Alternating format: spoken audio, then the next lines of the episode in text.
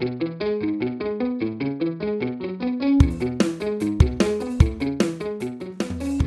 and welcome to episode one of the Baseball Backroads Podcast. Our podcast will primarily feature interviews with former players from the minors, independent league ball, and international leagues, but we'll also chat with all kinds of people involved in baseball and delve into some baseball history. Really, anything that might be interesting to share. So please subscribe to the podcast on Apple, Spotify, or Google and follow us on Instagram at Baseball Backroads. I'll be your host. My name is Shelby Robertson. Quickly about me I played in the Golden League back in 2010, the season before it went defunct, then played overseas in the Czech Republic and Germany the following two seasons. Today's guest on the podcast is Eric Ebers. Eric was a left handed pitcher for five teams over two years in the Frontier League and American Association in 2005 and 2006. Eric is currently the pitching coach at William Carey University in Hattiesburg, Mississippi, and helped lead his squad to the NAIA World Series last season. Eric was my pitching coach one summer in the New York Collegiate League back in 2009. So it's actually a little strange to be calling him Eric, since, as many of you probably know, once someone goes by coach, he's always coach. Hope you enjoy my conversation with Eric on the back roads. Thanks for joining the Baseball Backroads podcast. Appreciate you taking the time. Man, I'm just excited to hear you, excited to be on, and and uh, looking forward to some fun. Nice, nice. Me too. Um, all right, so let's just dive into it. Uh, so you started your pro career at the Gateway Grizzlies in the Frontier League. That's correct. Yes, it is. Nice. Yeah. So I just checked the Grizzlies. They are still around in the Frontier League, which is unfortunately more than I can say for the teams I played for. Um, but anyway, so how'd you how'd you get signed with the Grizzlies? Uh, the Grizzlies are kind of the team that was closest to home. I grew up in Southern Illinois and uh, played our junior college conference tournament in their park sophomore year. Um, went to watch a couple of games. I mean, you know how it is. You're sitting there watching games from the side, being like, "Ah, oh, I could pitch here easy." You know, as your sophomore in high school, junior in high school, not realizing what you knew then. You know, you're watching guys getting outs and or not getting outs in that case, and so it was always in the back of my mind. Like if I wanted to play independent ball, I'd always try to reach out to them first because it's kind of like the hometown team or whatever. And so finished up senior year at Mississippi State and like uh teams were kind of talking. The only team really that was anywhere serious was the Atlanta Braves, and you know it was kind of be like a post draft type thing, and they didn't even know if, then if it would be a free agent sign. So I was like, talk with the coach, uh, pitching coach, Coach Russ McNichol at the time, and I was like, "You think this is a good idea?" And he goes, "Yeah, I think it'd be a good idea for you." So I ended up calling the general manager. Um, he uh, said, "Yeah, come on, work out," and went up and threw a bullpen for him. Uh, ended up signing the next day. So it kind of was a whirlwind thing, you know, in Miami in a regional, do exit interviews, and five days later, you know, back home in in uh, Southern Illinois playing independent baseball. So you five days. So you finished playing college ball. Five days later, you're on the mound playing pro ball. yeah, it was. Uh, it was we had a you know we won the SEC senior year and you know just didn't really want to stop playing. And the draft I think was maybe two weeks later or something. It was a lot earlier then than what it is now. And you know I realized I wasn't going to be a guy that got called in that but I knew I could play independent ball. And the more that I got in there ahead of everybody getting released from pro ball and all that I think it was, it was the better. Yeah for sure. Awesome. So uh, what was going through your mind the first time you took the mound as a professional uh, it was a lot different. You know, you're looking around and, uh, you know, signing that contract, uh, it was the first day I was supposed to go up there. The nice thing about it was I was able to live at home at the time. So I was driving back and forth. It was about 40 minute drive. And first day, getting ready to go make first impression, all of that, I wake up to this horrendous smell. And our dog had gotten sprayed by a skunk. Oh, and man like everything in the house is going off. I'm asking my mom and dad, what is going on? What's going on? You know, they're trying to clean the dog, get rid of the smell. I'm taking showers, washing my clothes. Like, this is the first day I'm going to be around new people, the first impression of a new team, and I'm going to smell like an absolute skunk. And so, you know, I'm freaking out a little bit about it. I'm spraying myself. And, you know, I'd much rather, at this point, I'm driving up there and thinking I'd much rather smell like my car freshener than skunk. yeah. So it's just rubbing myself up and down. And, uh, you know, I get there and, you know, the Manzo was our uh, uh, clubhouse guy. And he kind of looks at me a little bit. I said, look, my dog got sprayed with a, by a skunk. I don't know if I smell like it or not, but that's, that's where it's at. So we kind of had a good laugh to, before even getting uh, the gear and stuff like that. So that was, uh, that was how my pro ball started. Uh, that night was, you know, you kind of feel like you're going to get that chance. You sign the contract, kind of get that chance to uh, settle in, get comfortable. No, that's not the case. They want to see if you can pitch right away. And so, yeah, yeah, you know, I get there and it's seventh inning. I remember bases are loaded, nobody out, and they like, all right, you're coming in. So I come in to face a left-hander, and you know, like I said, I'm literally coming from college baseball where everything matters. You know, it's a team sport. You're trying to win, and the first thing that uh, our manager says, he goes, Hey, these aren't your runs. And I look at him like weird, and the catcher goes, "Yeah, man, like these are that guys. If they score, they score. They're not on you." And I'm just like, "Yeah, but we're only down three here. If I can manage to get, you know, one at most two of these runs scoring, we got a chance to come back and win." They're like, "Nah, no, they just don't worry about it." And so I was like, "All right." So the very first pitch I throw, it's a left-handed hitter, and it's 297 down the right field line, and he hits it at 296 feet. And I'm oh, like, no. "Oh my goodness, what happened?" So uh, did that and then ended up getting a double play. I think the next uh, next at bat. So that was uh, that was a lot of fun that first time out because you know it kind of caught me a little bit by surprise that first time, knowing not knowing that to begin with. And there's always fun watching the new guys sign and being like, "All right, buddy, get ready, get ready to throw Yeah. today." They're like, Exactly. "No, I'll be all right." And you're like, "Yeah." yeah, yeah. That does catch you off guard because that happened to me too. I I signed in the afternoon. That evening, I was on a plane with the team flying to Canada from Arizona. uh, slept for a few hours and Yep. because we traveled overnight. And then the next day, I was on the bump as a starter. I was like, "Well, here you go, kid. Good luck." Here's the ball. Go get it. Yeah. So, uh, if you don't mind me asking, you mentioned the contract. Uh, what was the whopping figure that uh, was owed to you in that first contract? that first contract, I was in the Frontier League, made six hundred dollars a month. Nice. That- Yep. Yes, yeah, Yep. it was. It, you know, I mean, I'm still, you know, I haven't had to work since signing that first one, but Me too, man. Me too. Mine was mine was six hundred as well. Mine was 600. it is, and yeah. you know, I there's something to be said. I, I mean, you can look at my reference page or whatever. My numbers were not fantastic whatsoever, but I was left-handed and I was cheap, and those were two things that kept me in baseball Hot commodities. Yeah. yeah, those are two Yeah, of the no things nice. No kidding. Um, so did you have like a welcome to pro ball moment where you're like, ah, this is different. This is different in college. Yeah, I would say probably that first one. You know, like um I got to play with the Grizzlies, and at the time my manager was Danny Cox. And it's a guy that I grew up watching. You know, you, you watch him and and as a kid you don't watch and, and realize what they are, you know, like going back and watching old videos, like he was an animal on the mound, you know, a guy that, you know, if I'm coaching today, that's the kind of guy I want on the back end of my mound too. But like that never left him, you know, so he was a manager Mm. in that sense. And so when he came out and said that the first time, it kind of it, it was there, but it was I think third or fourth game I'm playing, and you know my college baseball I played for Ron Polk and Jerry Halstead. They were both very, while they were passionate guys, they were very reserved and you know like weren't going to do anything crazy. And so Danny goes out to argue a call, and it's with the guy at second base.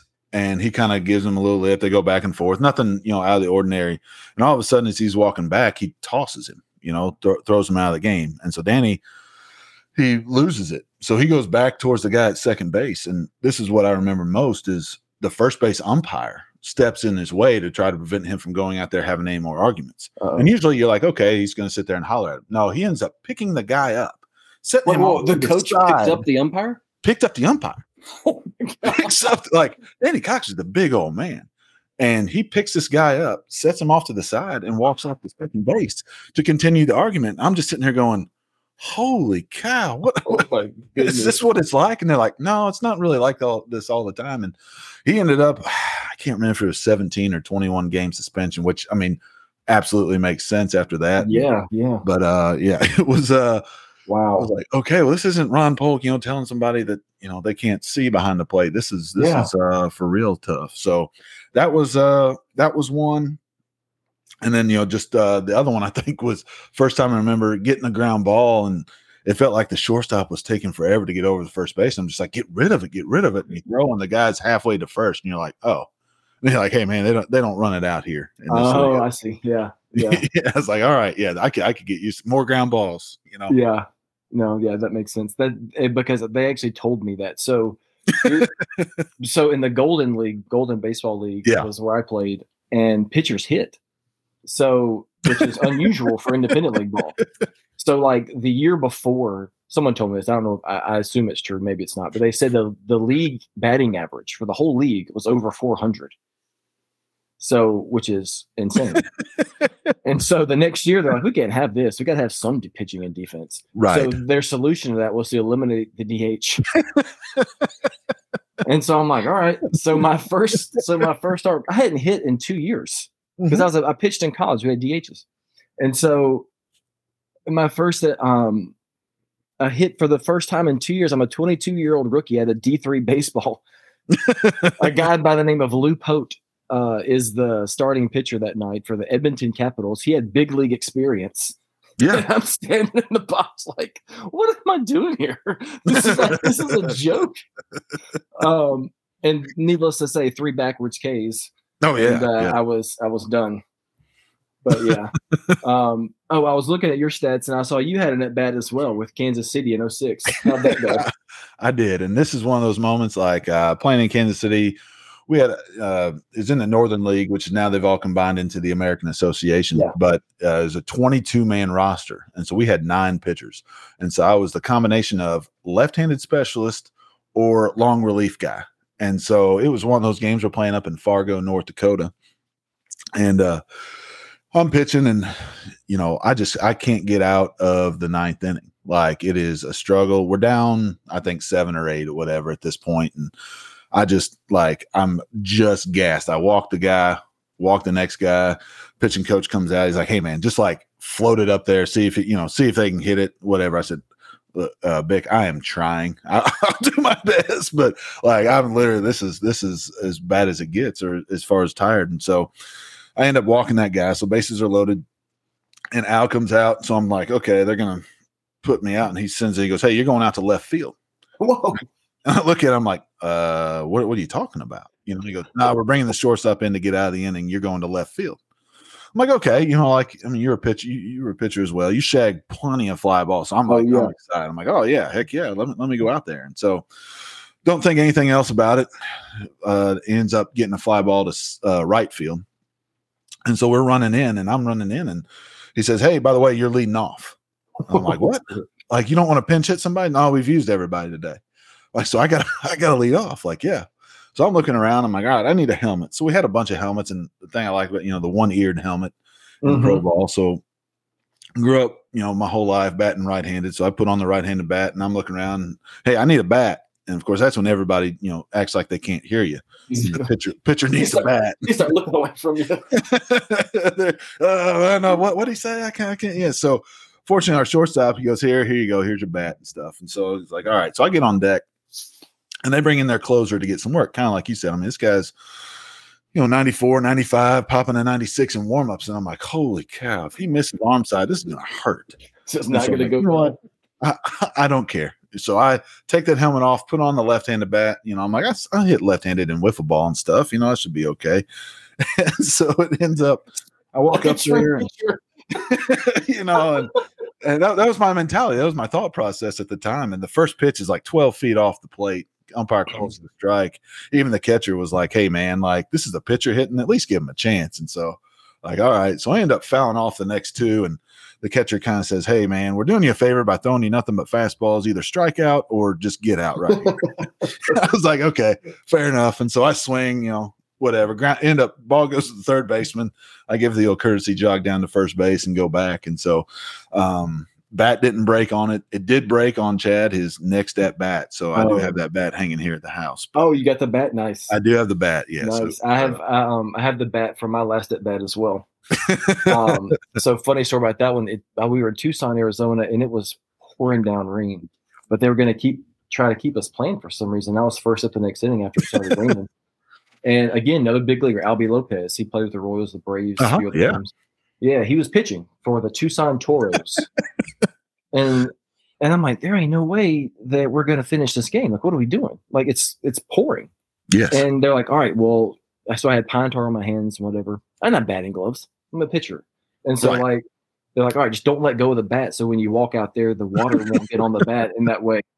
And I'm like, all right. And so I walk up there and it's like the the not let go of the bat thing did not work. Uh, the bat is soaked. My hands are soaked. I step in the box. He throws. I mean, he can't hold the ball very either, so he just floats a Right. fastball down the middle. I take a hack at it, and uh, I let go of the bat halfway through the swing because so and the bat flies to shortstop. And that's when I'm like, yeah, we're gonna call this one. I was like, yeah, call. so anyway, that was my last at bat uh, in pro ball. Um, at least in the states. Yeah. Yeah, heck yeah, Yeah. that's a that's a that's a memorable one as well. Yeah, Albie Lopez throw the bat at the shortstop. Um, but anyway, so uh, what would you say? Um, well, so you moved around several times I did. pro career. You got traded a couple times. How was how was how was that process getting traded or uh, getting re-signed or anything like that? How's that go? Well, the first time is always a shock. You know, um, I got released from the Grizzlies, and rightfully so. I mean, I think my numbers. I think I had a 10 ERA, stuff like that. I wasn't getting left-handers, right-handers. I couldn't get you know my grandma out Mhm. pitching for them, and you know, so I got released, got called in. I was like, okay, well, I know I'm not done. Like, I don't want to be done. So it, it was about a three-week process. You know, I'm throwing bullpens. My high school coach is catching me because I can't find anybody else to do it, and uh, Mhm. you know, end up signing with the River City Rascals. Finished out the rest of that year, and then ended up going to Kansas City. And uh, my summer coach in from college, he was actually the hitting guy there, and I kind of had reached out with him, and they gave me a tryout opportunity, whatever, in the spring, and so took advantage of that. And so was with Kansas City, and they uh, the rule was is whatever the salary cap, whatever you were over to in the year in the in the first half, you had to be under the second half. And so my numbers again weren't fantastic, but they were good enough to get people out and stuff. And so it was me, and there was a guy living in Kansas City who was making about I don't know way more than I was, but like our numbers combined were over what we were over for the first half. So they put us both on waivers. Mm. And so it was like, okay, like I'll be on waivers, can't play the first two games of the second half. And then after the waiver wire goes through, then you can kind of go. And so, but albeit the Lincoln Saltdogs picked me up on the waiver wire, which was, you know, like at the time it was devastating because, you know, I really enjoyed Kansas City, but at the other, and Lincoln had won the first half of the league. So you're sitting there saying, okay, well, now I'm going to a playoff team. So that was fantastic. And so in the middle of pitching for Kansas City or uh, Lincoln, you know, there's one day I'm playing catch and I end up having an overthrow, almost hit the pitching guy, Jimmy. And Jimmy goes, Hey, if you don't watch out, we're going to trade you. I was like, I'd laugh. It's like, yeah, you know, because again, I wasn't pit, my numbers weren't fantastic. They weren't great, but nobody's knocking down the door for me. And he goes, No, seriously, we've been getting calls. Um, you might get traded. And so Hmm. I go in, pitch that night, you know, do fine, come in. You know, the clubby's at your locker, and that's never a good thing. You know, when the clubby's, clubby's there, hey, Skip wants to see you. All right. So I go in and Tim Johnson was manager. He goes, Man, appreciate it, but uh, we're trading you. I'm like, okay. Uh, traded's not being released. You know, that- Yeah. that's fine. And I was like, Where where to? He said, El Paso. Well, we happen to be playing El Paso that night. And so I'm like, wait, you're trading me to El Paso. And they happen to also be in last place. So it was like, oh, so the manager, uh, Butch, he was a left-handed left-handed big league guy. So I was excited to go play for him because you know you that that's the kind of experience that I was looking for. He's Yeah. just looking for arms to get people out. They'd been last place. He's trying to change everything around and. So, you know, one night I'm playing for the Lincoln Saltdogs. The next night I'm playing for El Paso Diablos in the same stadium, and all these people who got, you know, I'd gotten to know the fans, you know, the regulars and stuff like that. I'm walking down the Diablos jersey, and they're looking like, "What? What the heck is this guy doing? what are you? Why are you wearing that?" And I was like, oh, "I just got traded." so that was one time I was fortunate that uh, I didn't have to pitch against uh, the Saltdogs that night because Okay. yeah, we were we were a pretty good hitting team. Yeah. What um what did you get traded for? Baseballs, I think. I think it was, uh, it was, uh, it was uh, one of those future, you know, the future stuff that Yeah. hey, we don't have this, but we do have this. Like, okay, Yeah. Just give us a couple dozen baseballs and we'll be good. It wasn't it wasn't ever a player, or they're still waiting on those future considerations. right. oh man. So when you get traded um and you go from one place to another, are you getting put up in hotels by your team or are you getting host families or how does it work for your living situation? That time I uh, was with a host family, and you know, um, it was unique about them is they were great people, but they also worked. Uh, you know, had, they had to work early in the mornings and work through uh, the day, and of course, our schedules didn't never met. So the sure. two times we hung out together were the first night when I got into town, and then the last night. You know, I come home and they're like, "Hey, we heard you got traded and stuff." I was like, "Yeah, you know, appreciate it." I'd lived in their basement, and uh, you know, so it was kind of like a, a passing, coming and going type thing. But uh, yeah, so I ended up with them.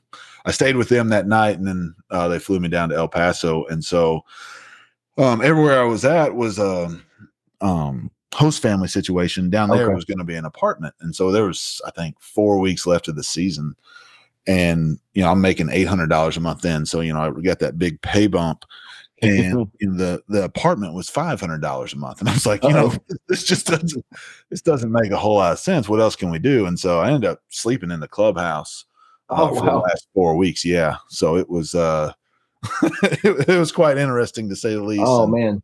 But uh, you know that was better to me than paying five hundred dollars. You know, help the clubby out, do some laundry and stuff like that. Yeah. But, you know, it's earn, earn your keep. yeah, definitely earning earning the keep in that situation. You know, eating eating those burgers and, and yeah. all that. But it was yeah. it, it, wasn't that bad, other than you know the tarantulas and scorpions around. Uh, oh yeah, El Paso, that's no joke, huh?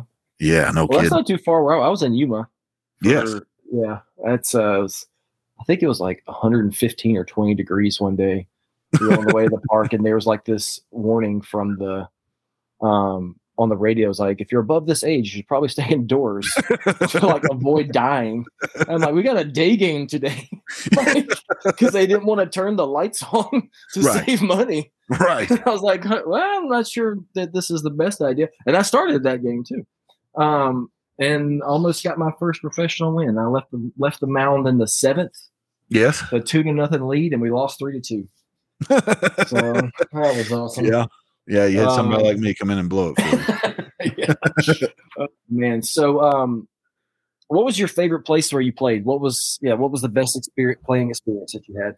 My favorite was, I mean, Kansas City, and you know, we are jo- I was joking with my wife before this. It's like, what? She goes, uh, "What are you going to say is your favorite?" So, what do you think? She goes, "Kansas City." Duh. I was like, "Yeah," because I mean, that's uh, it was by far my favorite. You know, his favorite teammates, favorite place to play. Um, you know, I had family that lived out in Kansas City and all that, and so getting to see them, reconnect with them a lot. Um, and it was just, you know, I, you know, I was one of nine pitchers getting, you know, lots of chances to pitch, whether it's you know facing the left hander or coming in late relief and stuff like that. So I mean, it was plenty of time to pitch. And we were, you know, we were pretty good. I think when uh got put on waivers. We were, I think, four or five games back, and so um, had a lot of veteran teammates on the team. And that's partly why I was on the team. You know, that eight hundred dollars is again oh, an yeah. eight hundred dollar left hander is incredibly valuable when you got a couple guys making ten grand a month, and mm-hmm. you know it's uh it's trying to stay under that salary cap. But those guys, you know, did a really really good job of taking care of me and stuff. I remember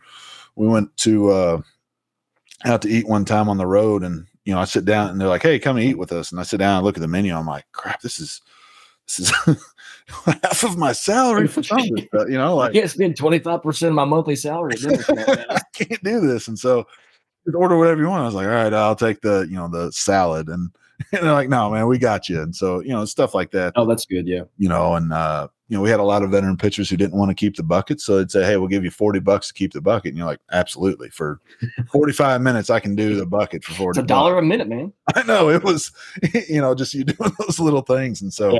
but that, that was kind of it. That's where I got my first pro start. Um, okay. you know, got my first pro AB there. Um, and man, we had the Burger King K man. And so that was, uh, you know, it was just a really good atmosphere.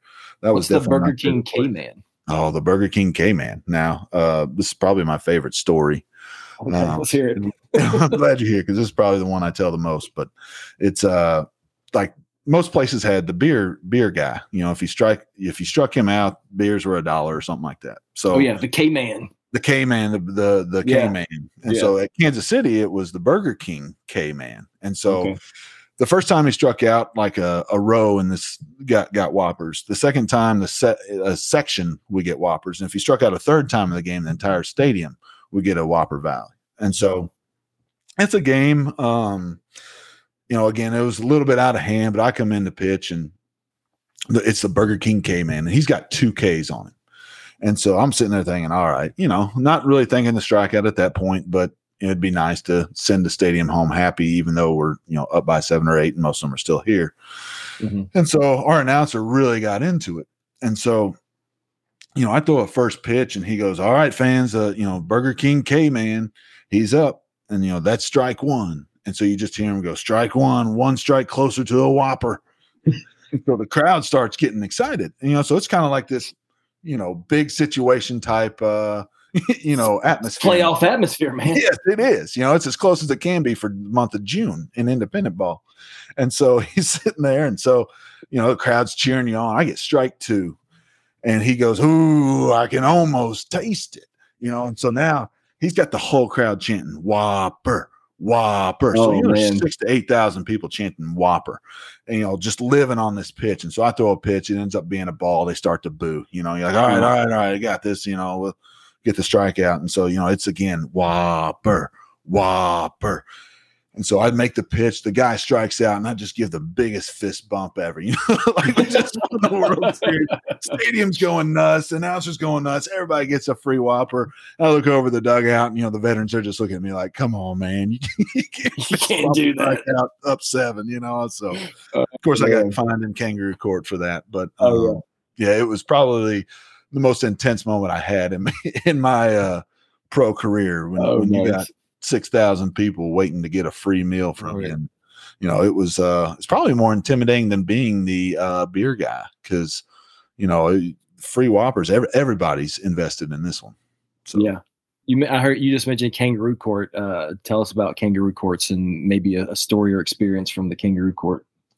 Uh, think the one I got to experience the most was Kansas City, and it was on our 15 hour bus drive uh, to Winnipeg. And so we ended up having kangaroo court and a lot of veterans on the thing, and you know, just silly things that that you don't realize. And so, like the first time you go through it, and you know, you're making six hundred dollars a month, and you realize you can get fined a dollar here, two dollars here. You know, that's a lot of meal money going away. And so, you're sitting there making sure you're doing everything the right way. And so, you know, when I fist pumped that guy and I just saw him look at me, I was like, oh, this one's going to cost me. This, gonna this one's going to hurt. This, this, I got everybody a free Whopper, but it cost me one. And, yeah. Uh, so it, it's all that. So it was kind of fun, you know, the representing of, of, guys. You could pay somebody to defend you and, and all that. We did have one guy on the team that seemed to rack up everything. And so there's always that one guy who just doesn't quite understand it all. And so it's always fun when, hey, you know, taking ground balls here, the or the fresh college guy who comes and, and, and doesn't understand. Yeah, yeah. So on the on, on the flip side of that, uh, what's the uh, what's the worst worst place you played? Your least favorite place to play, or maybe like the worst atmosphere? uh, my least favorite town I was in was Paso. Um, and I, you know, anybody that's known me has known that. Um, nothing against the town itself, but I just it was it was not for me. Now the crowd itself was fantastic. We weren't good at all, but man, the place was crowded all the time. that's a good baseball city it was really good, you know, and uh, you know they they were one of the few organizations that would pass the bucket. So you know they pass it on a home run or a four or three hit game, or if you struck out eight guys in the game. So you know that was that was the goal because you could almost make your monthly salary that night, oh, uh, you know, a couple times over. Because I mean you're talking eight to ten thousand people, and they. I mean, they were into it, so it was a lot of fun playing there at home. But you know, the the ta- like I, li- I like green grass. I like. Tree, you know, in, in, El Paso, the only green you saw was golf courses and baseball fields flying in. So, uh, where I played, that was my least favorite, but my least favorite town I played in was Winnipeg. And mm. it's kind of funny because, you know, we get to Winnipeg and, you know, I'm talking to my wife. We were, I think she was my fiance at the time. And she's like, "Well, how is that?" I said, "It's, it's really not a great, great little town. You know, like it, it's okay, but like I really, really don't like it here. The the the Winnipeg Goldeyes is what they were at the time. I think they might still be that. Yeah, great organization, man. They do they do it right, you know. So that that was a yeah. good thing. But the town, I think they're one of the original, like one of the like original indie ball teams that started yes, like 1994 they or something like that. Yeah, they've been around a while, and they they absolutely do it right. Like that yeah. was the best part of being there. Um, and you're in Canada, of course. You hear eight thousand people singing "Oh Canada" all at the yeah. same time. And then, oh, my my first my first experience, fifteen day road trip in Canada. I heard "Oh Canada" 15 days in a row. My first two weeks in pro ball, so yeah, I'm familiar with Canada. yeah, you know, I mean, the first time you hear it, you know, everybody's singing, like, man, this is actually kind of cool. But it is actually. It gets. It's a good one. It's a good. It song. is, and uh, but so telling telling my wife like this place is is not good, and so she never really truly believed me, and so about five six years ago, it was really funny. The NHL players came out with their favorite places, least favorite places, and Winnipeg was their least favorite place to travel mm, to. And vindication. So, vindication. So I'm telling my wife, like, see, it's not that good of a place to go travel to. And you know, nothing against any, you know, any of your listeners here from Winnipeg, whatever, but it was uh you know, even in the summer, it was not fantastic. But uh, again, the baseball, what they do with their baseball is great, but the town itself was probably my least favorite. Yeah. I mean, if hockey people Canadians and hockey people are telling you they don't like it, then it, you're probably all right to say that. you know? Yeah, it's just uh, I don't know what it was. It wasn't the fact it's you know in the middle of uh, you know the midwestern Canada. You know the, yeah. the location stuff like it wasn't. It. I, I just don't know what it was. Yeah. oh man. So tell us tell us about signing autographs.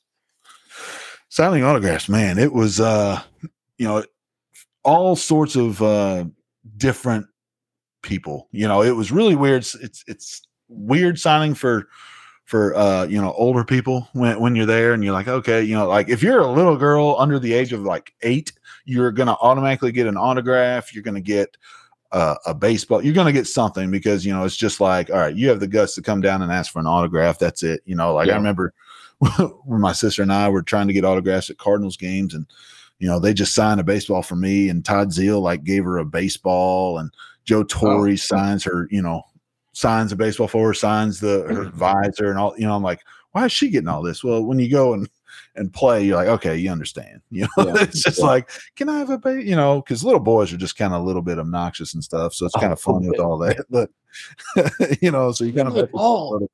sign my ball. Hey, can I have that ball? No, man, like, no, you can't have this ball. But you know, why'd you give it to her? Because she wasn't, you know, uh, she wasn't she wasn't being that way. But uh, so you always try to do that, and you know, it was something you try not to take for granted. You know, oh, yeah. Uh, it's weird now um, to still get people to send you baseball cards and to oh, sign. Oh, really? Yeah, I mean, every people sending you baseball. Wow. Yeah, I mean, they'll, they'll come to to work or stuff like that, and it's and there's one time I got a baseball card and I've never seen it before.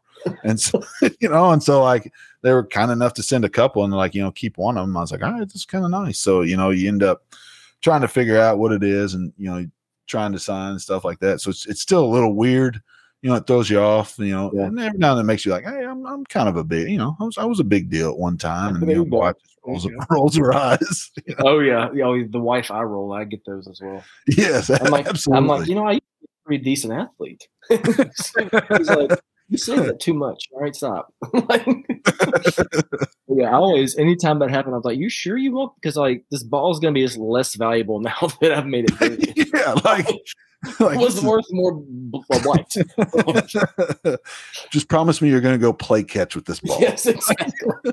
Do not hang this up on a shelf anywhere. Oh man, no. Yeah. I mean, but you know, your parents still leave up your like paraphernalia and stuff. And I walk in my house and my dad's got a baseball on his desk with. I'm like, well, that's the only place something like that exists. Right. Of course. Yeah. And that's, that's the only thing of value. And it, uh, uh, you know, every now and then, still being around Mississippi State, some and stuff like they'll sell baseball cards out there. And the guy I was working for okay. in Columbus, he, uh, the guy goes, uh, Hey, here's a baseball card, five bucks. And he's like, what five bucks? He goes, well, how much is it if he gets an autograph? Like, I don't know, seven bucks. He's like, he's like, hey, two dollar autograph? Yeah, All right, man. Hey, hey keep what, bringing what? these things. I I, I can uh, make a little extra money for you right here. But he yeah, went everything against to buy a five dollar card. That's, a forty percent increase, man. That's I know bad. it is. That's uh it just tells you, and, and so it's either that or the guy doesn't really understand the value of it. But yeah, oh man. So, uh, what's what's your what's your funniest the funniest thing that happened to you in a in a pro baseball career? I shared uh, the Burger King case story. Okay. one, and then the other one was, uh, you know, we're making our Western Canada trip. We're over in Calgary, and uh, every team has a road clubby, and so basically oh, yeah. you're in the you're in you're in the locker room, and they're taking food orders, stuff like that, going to get stuff and all that. And most of the time, it's really good. So you know, you have to leave 10, 15 bucks, stuff like that after you know, after the series is over and all that. Oh, when they go And, uh, around, they have a checklist. Yes, At least mine does. absolutely. They're like, I'm going to remember you next time. If you didn't, I'm going to remember you next. So you're like, oh, I'm gonna pay you. yes, yeah. Oh, yeah. learn that the hard way. And so, like, we're in Calgary, and the clubby's just nowhere to be found. And when he does show up, like, it's this 12 year old kid who doesn't get any of the orders right. He's not doing anything right. So, I mean, we're all like, come on, man, where are you at with this stuff, you know? And just kind of getting a little irritated, trying to have a little patience with him, you know, because it's a 12 year old kid, but you're also frustrated with the Calgary fr- franchise for having a 12 year old kid be the Yeah. club in charge of going and getting stuff and all that. And you know, your clothes the next day they're a little bit wet, and you're just like, oh, then you know, this this isn't my jersey. Like all this, you know, stuff that you took for granted that that they didn't do. And so you're really frustrated. And of course, you know, usually left probably 10, 15 bucks. Yeah. Like I felt bad. Like nobody left more than three bucks, four bucks for this kid. Oh, you know, it like the, it was like the league minimum that you had to leave and and all that. And so fast forward, I'm coaching at the University of Tennessee Martin, and we got a kid from Calgary. And so we end up talking a little bit, and I was like, "Yeah," I go, "Man, I remember being in Calgary, playing uh, um, against the Vipers, is who they were at the time." And Oh, I, pl- oh, I played the. That was my second start in pro ball. Was against the Calgary Vipers. yes, so so you Yeah. got to if you went there in uh, mid June, you may have gotten the wonderful mosquito infestation. Oh, I was there in July, so I'm glad I Oh. missed that one. Yeah, be thankful. But then we took a 15 hour bus ride over to Yes. Vancouver, so that was outstanding. oh oh the 15 hour bus ride. But Oh yeah. it was uh the uh so I'm talking to him, I'm telling him about my story, and I'm like, yeah, I went to you know, we played against Calgary and all that. You know, I said it's a fun little atmosphere. Calgary's a good town, and Mhm. I was, and I started telling him about the clubby, and his face just goes ghost white, and he's like, Coach, that was me. And I was like, you got to be kidding, and like. Like I'm sitting there, and first thing I do is, of course, apologize for my Yeah. three dollar tip that I leave and stuff. like. He goes, he goes, no, no. He goes, look, I understand. He goes, I got fired after that weekend. Oh, I'm like, oh man. So we end up ha- end up having a good laugh, but I was Yeah. like, how small is this world that that you're Yeah. here? You know, we're here together, and uh, it was uh, we we had a pretty good laugh out of it. But I was just like, you know, I'm in the middle of telling the story, and he just goes ghost white, and I'm like, Oh, "Man, man. like, is that your brother? Was that cousin? You know what? Yeah. You know that guy, friend? And he's like, that was me, and I was like, oh man. Oh man, yeah, that's good. That's funny. Oh man, so what's um, what's your earliest baseball memory, and not not pro ball, just like what's your like first when you think about baseball, your earliest memory? What's the first thing that comes to mind? Uh, I mean, probably you know, just not looking at pictures. Probably just playing, you know, first kid uh, kid pitch stuff, and we played kid pitch probably a lot sooner than what they do now. Yeah. Um, but I remember my favorite player. I was a Cubs fan when I was younger, so my favorite player was Mark Grace. You know, I just wanted to be a first baseman, be a first baseman, be a 1st Mhm. baseman. That's all I ever wanted to do. And my dad, you know, I mean, I had a decent arm, especially probably for my age at the time. My dad was like, you know what, like you're left-handed. Why don't you try pitching? I was like, no, no, no, I don't want to pitch. Don't want to pitch. And so you know, he was our coach, and so he was like, "All right, you, you won't pitch you." And so it was one of those games. I think you know, he just asked me finally again, "Hey, you want to pitch?" Like, "All right, I'll try it." I come in, strike out the side. just look at him, and I was like, "That was a lot of fun." He's Yeah. like, "Yeah, yeah, it can be a lot of fun." I was like, "Can I do this some more?" He's like, "Absolutely." And so Nice. you know, I mean, it's probably my fault for uh, chasing the pitching dream, but it was uh that was probably one of my favorite memories. You know, I mean, Dad was he was a big part of uh, baseball growing up. You know, didn't didn't know a ton of the the mechanical stuff, but you know, I Mhm. was the guy that I could watch him do something and repeat it. And you know, looking back and watching myself video and stuff, I was like, you know what, the guy knew knew a little bit more than I think he knew Yeah.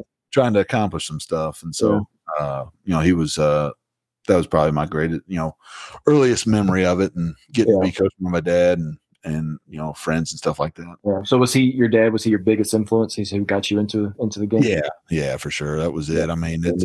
I enjoyed watching baseball. They, my parents did a good job. Like we, we were close enough to St. Louis and tickets were cheap enough back then to where you could go to a lot of games. And, you know, it, it was, at the time I wasn't a Cardinals fan, so it was really tough because they were really good. And so it was like every time that they'd play and they would win, you know, I'd be in tears as a kid. And, you know, it was just like, oh man, I can't stand when the Cardinals win. But yeah, he was he was probably the biggest influence getting me into baseball and and uh, you know, definitely biggest fan throughout it. And I'm very thankful they never pushed anything, never, you know, forced me. They're always encouraged, but it was Mhm. uh definitely one of those that yeah, you know, yeah. It, it was fun. Nice. Yeah, yeah, my yeah, my dad was definitely my my biggest biggest coach, fan, supporter, everything all in one. So, um, so tell us tell us what you're doing these days. Where are you now? I'm a pitching coach at William Carey University in uh, NAIA school in Hattiesburg, Mississippi. It's a great uh, Christian university. Um, small, we're kind of a small school, but yet we got a, a, large enrollment. It's kind of pieced around a little bit. I think we're sitting at around five thousand uh, students, is what was the last number, which you know is is great, but it doesn't feel that way when you're on campus. Um, I work for a guy named Bobby Halford who's been coaching uh, in the NAIA for a long time. We just won his uh, 1300th game the other oh, day. Oh wow! Yeah, I'm, I'm very fortunate to be a part of a couple guys who have won 1,300 games in their career. So mm-hmm. it's uh, a lot of fun. You end up this past year just finished fourth in the World Series um, out in Lewiston, Idaho. So that was uh, it was a lot of fun. And this is my fourth year, going on fifth year, and uh, work with pitchers there and, a little bit of you know as as most uh, college small school college coaches, a little bit of everything. So. Oh yeah, yeah. So you guys made it out to the NAIA World Series this year. How was that experience? It was great. You know, um, it was one of those that you know you hear about it. You know, it's it's a unique situation because Lewis Clark they get the opportunity to uh, earn their way into the World Series through a regional.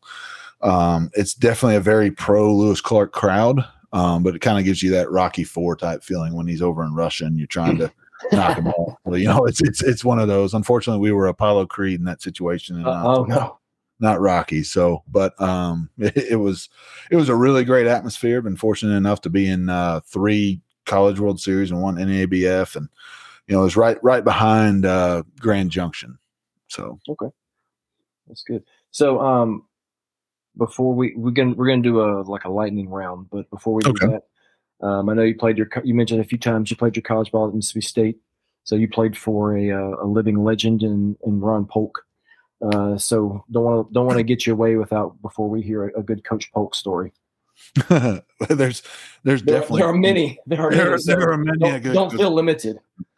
yeah, it's uh you know, he uh man, getting to play for him, like at the time you don't realize it because you know, I mean, I came from Southern Illinois and I didn't grow up, you know, I grew up rooting for the Salukis and stuff like that. And um, you know, it was didn't necessarily know a lot about Ron Polk. Obviously, in college baseball, you know who he is, but um, and who Mississippi State was, but it was like you didn't realize baseball like you know, it was just like, man, this is, and I knew I wanted to be a baseball coach, and so I couldn't think of a better individual to uh, play for than somebody that detailed, that organized, that. Um, he literally wrote the book. Literally wrote the book on baseball. Now I saw his Twitter post. He said 125,000 copies sold, and the next one can be yours. The baseball playbook by Coach Ron Polk. I was like, heck yeah, man! I'd already, I buy another it. I already have it. I got looking at it right here on my bookshelf. It's it's and if, if, anybody's getting into coaching, I hundred percent recommend it. Oh, 100%, 100%. You know, it's uh we've read cover to cover back back in the day. Pitchers we used to have to do that when it, on on rain days if we got to throw in early. So it was uh, you know, it's one of those I've read through a couple times, and um, you know, it's definitely right up there with the top books that I especially use for my career now. But it uh getting to see how detailed he was and, and knowing all that, I man, I couldn't I couldn't ask for a better uh situation with that. Yeah. Well, Coach Polk's also known for a good sense of humor, so uh, I know you got to have a, a, good, funny Coach Polk. I think my favorite story is senior year. Uh, we're kind of playing pretty well at the time. It's April first, and Coach Polk always used a typewriter to type out the practice plan. And so, like, if he typed it up in 2005, he's it's 2005. You know, Microsoft Word had been out for a while now, and yeah. uh, you know, I, I, think that was like Windows 6 at that point. Yeah. And uh, so rather than being able to save it, he would have to go back and retype everything. And so, you know, seniors, we had a couple seniors who'd been there five years and stuff like that. And we all got together and said, all right, we're going to pull an April Fool's joke on Coach Polk. And it was like, how can we do it though? You know, like the guy sees a lot of things coming. We're like, all right, he kept track of missed classes. So if you ended up missing a class, you'd have to call him and tell him, "Hey, I missed biology, you know, 404 today, coach, uh, overslept or something like that, you know." And so if you missed, you'd have to tell him. If you didn't, boy, you know, I mean, it was a time mile if he caught you without telling him. And so didn't really want to risk that at all. So So we get all the guys together. We get the assistant coaches in on it too. Said, all right, everybody's going to call tomorrow and tell them that you missed a class and try to come up with just a ridiculous uh, reason. And so, like, all right, so ends up everybody ends up calling him. So he starts practice, pre-practice. He goes, "Oh man, man, man, man, lot of missed classes today. Lot, lot of miss, like a ridiculous amount of list missed classes today because the first first half of the practice plan is just everybody's missed classes. And so we're sitting there, and he goes, you know, he's looking at the other coaches like, man, I'm really disappointed in these guys. You know, like, and so we kind of look around each other like, all right, we got him. Like he he knows that, and so he starts calling on these guys like you missed class for you couldn't find a parking spot. You missed class because you had the wrong shirt on. You know, you missed class because you thought it was raining. He goes, it didn't rain all day, you know. And so he looks at that guy, and finally he's like, "April Fool's, coach." And so he's not he's not real happy at the time. We're all laughing, and so he just dead faced looks at, our fifth year senior. And he goes, "You mean to tell me you didn't miss class because you had to take your grandma to the gynecologist?"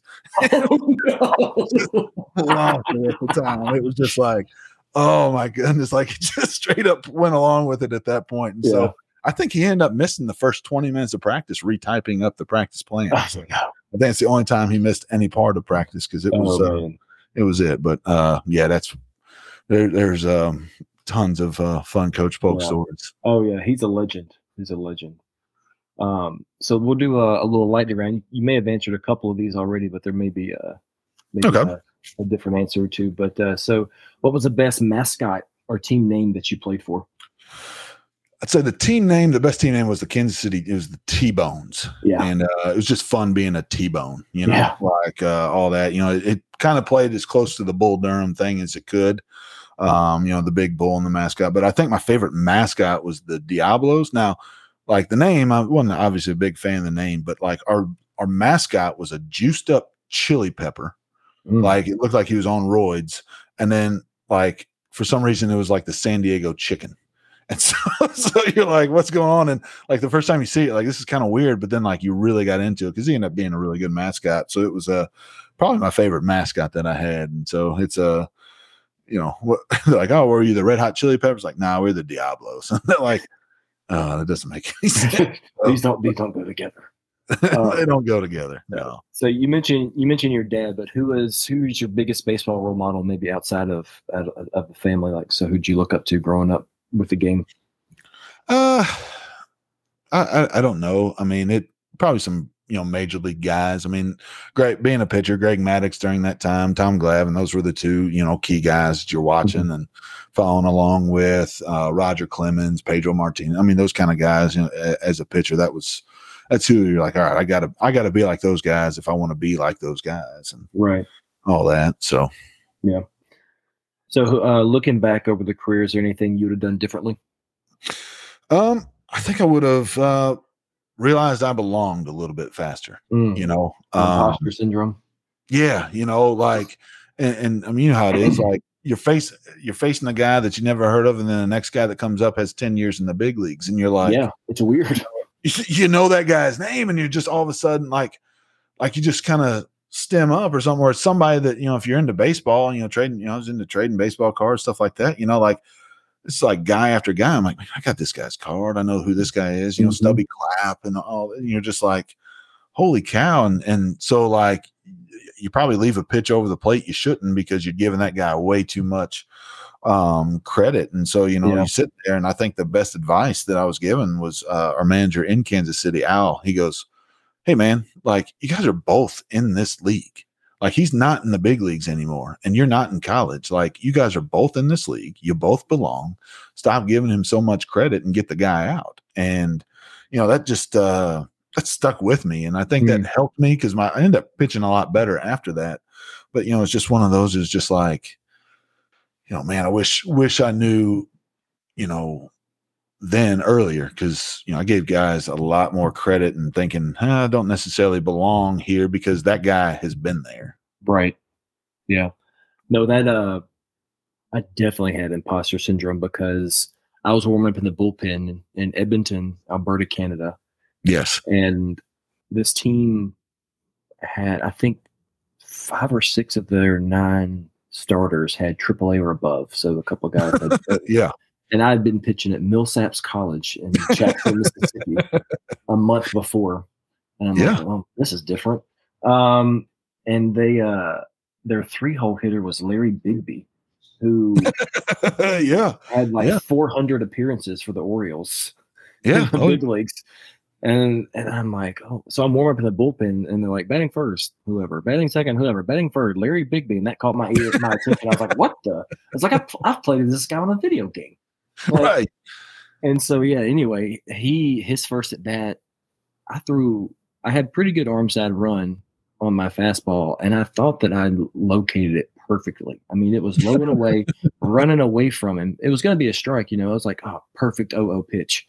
He like tracks that thing like I've never seen before in my life and hits a ball square that if it had hit a human being, it would have killed him.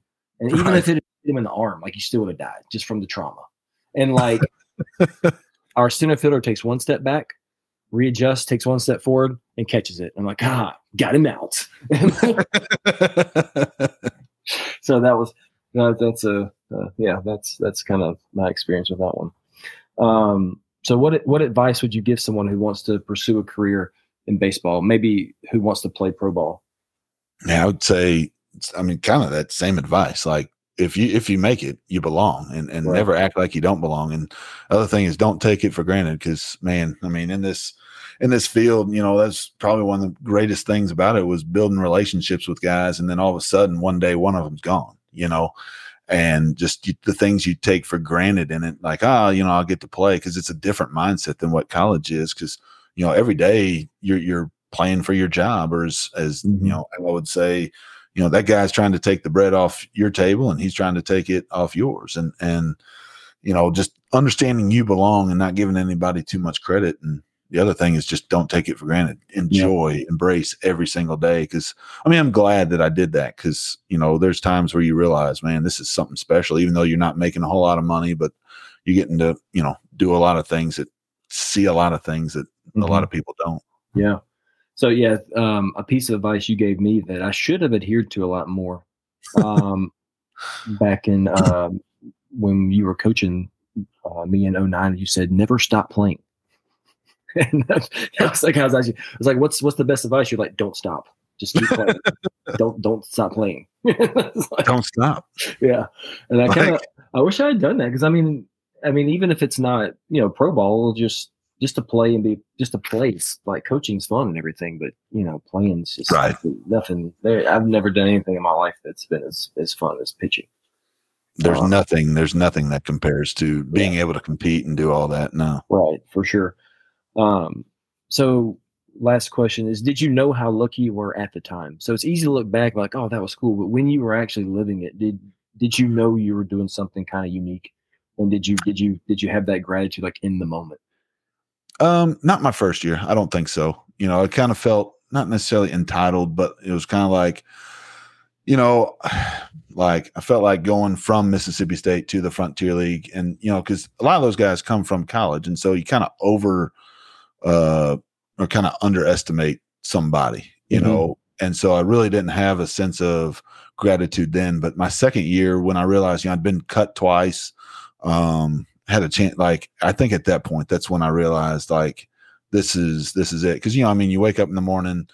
You know, I wasn't a guy that was going to go out all the time late at night. So I'd wake up. You know, I enjoyed golfing the next morning. You know, Mhm. I'd go out to the course golf and get to the field early. Let the hitters get the early work in. Let me get my conditioning during that time, and you know, just being around the game and watching, getting to be with those older guys who had gotten a cup of coffee and were trying to get back yeah like seeing them appreciate it that i think that especially in my second year around all those veterans I, in that moment i realized man i'm i'm lucky to be able to be doing this That's good. Yeah, it's good that you you got that in the moment because I don't I don't know that I did, and that's Yeah. that's one of my regrets looking back. Is like I, I don't know, I don't know that I soaked it up the way I wish I could have in the moment. Then, but um, i think being cut twice was probably the- the- the- the- a little uh, humbling.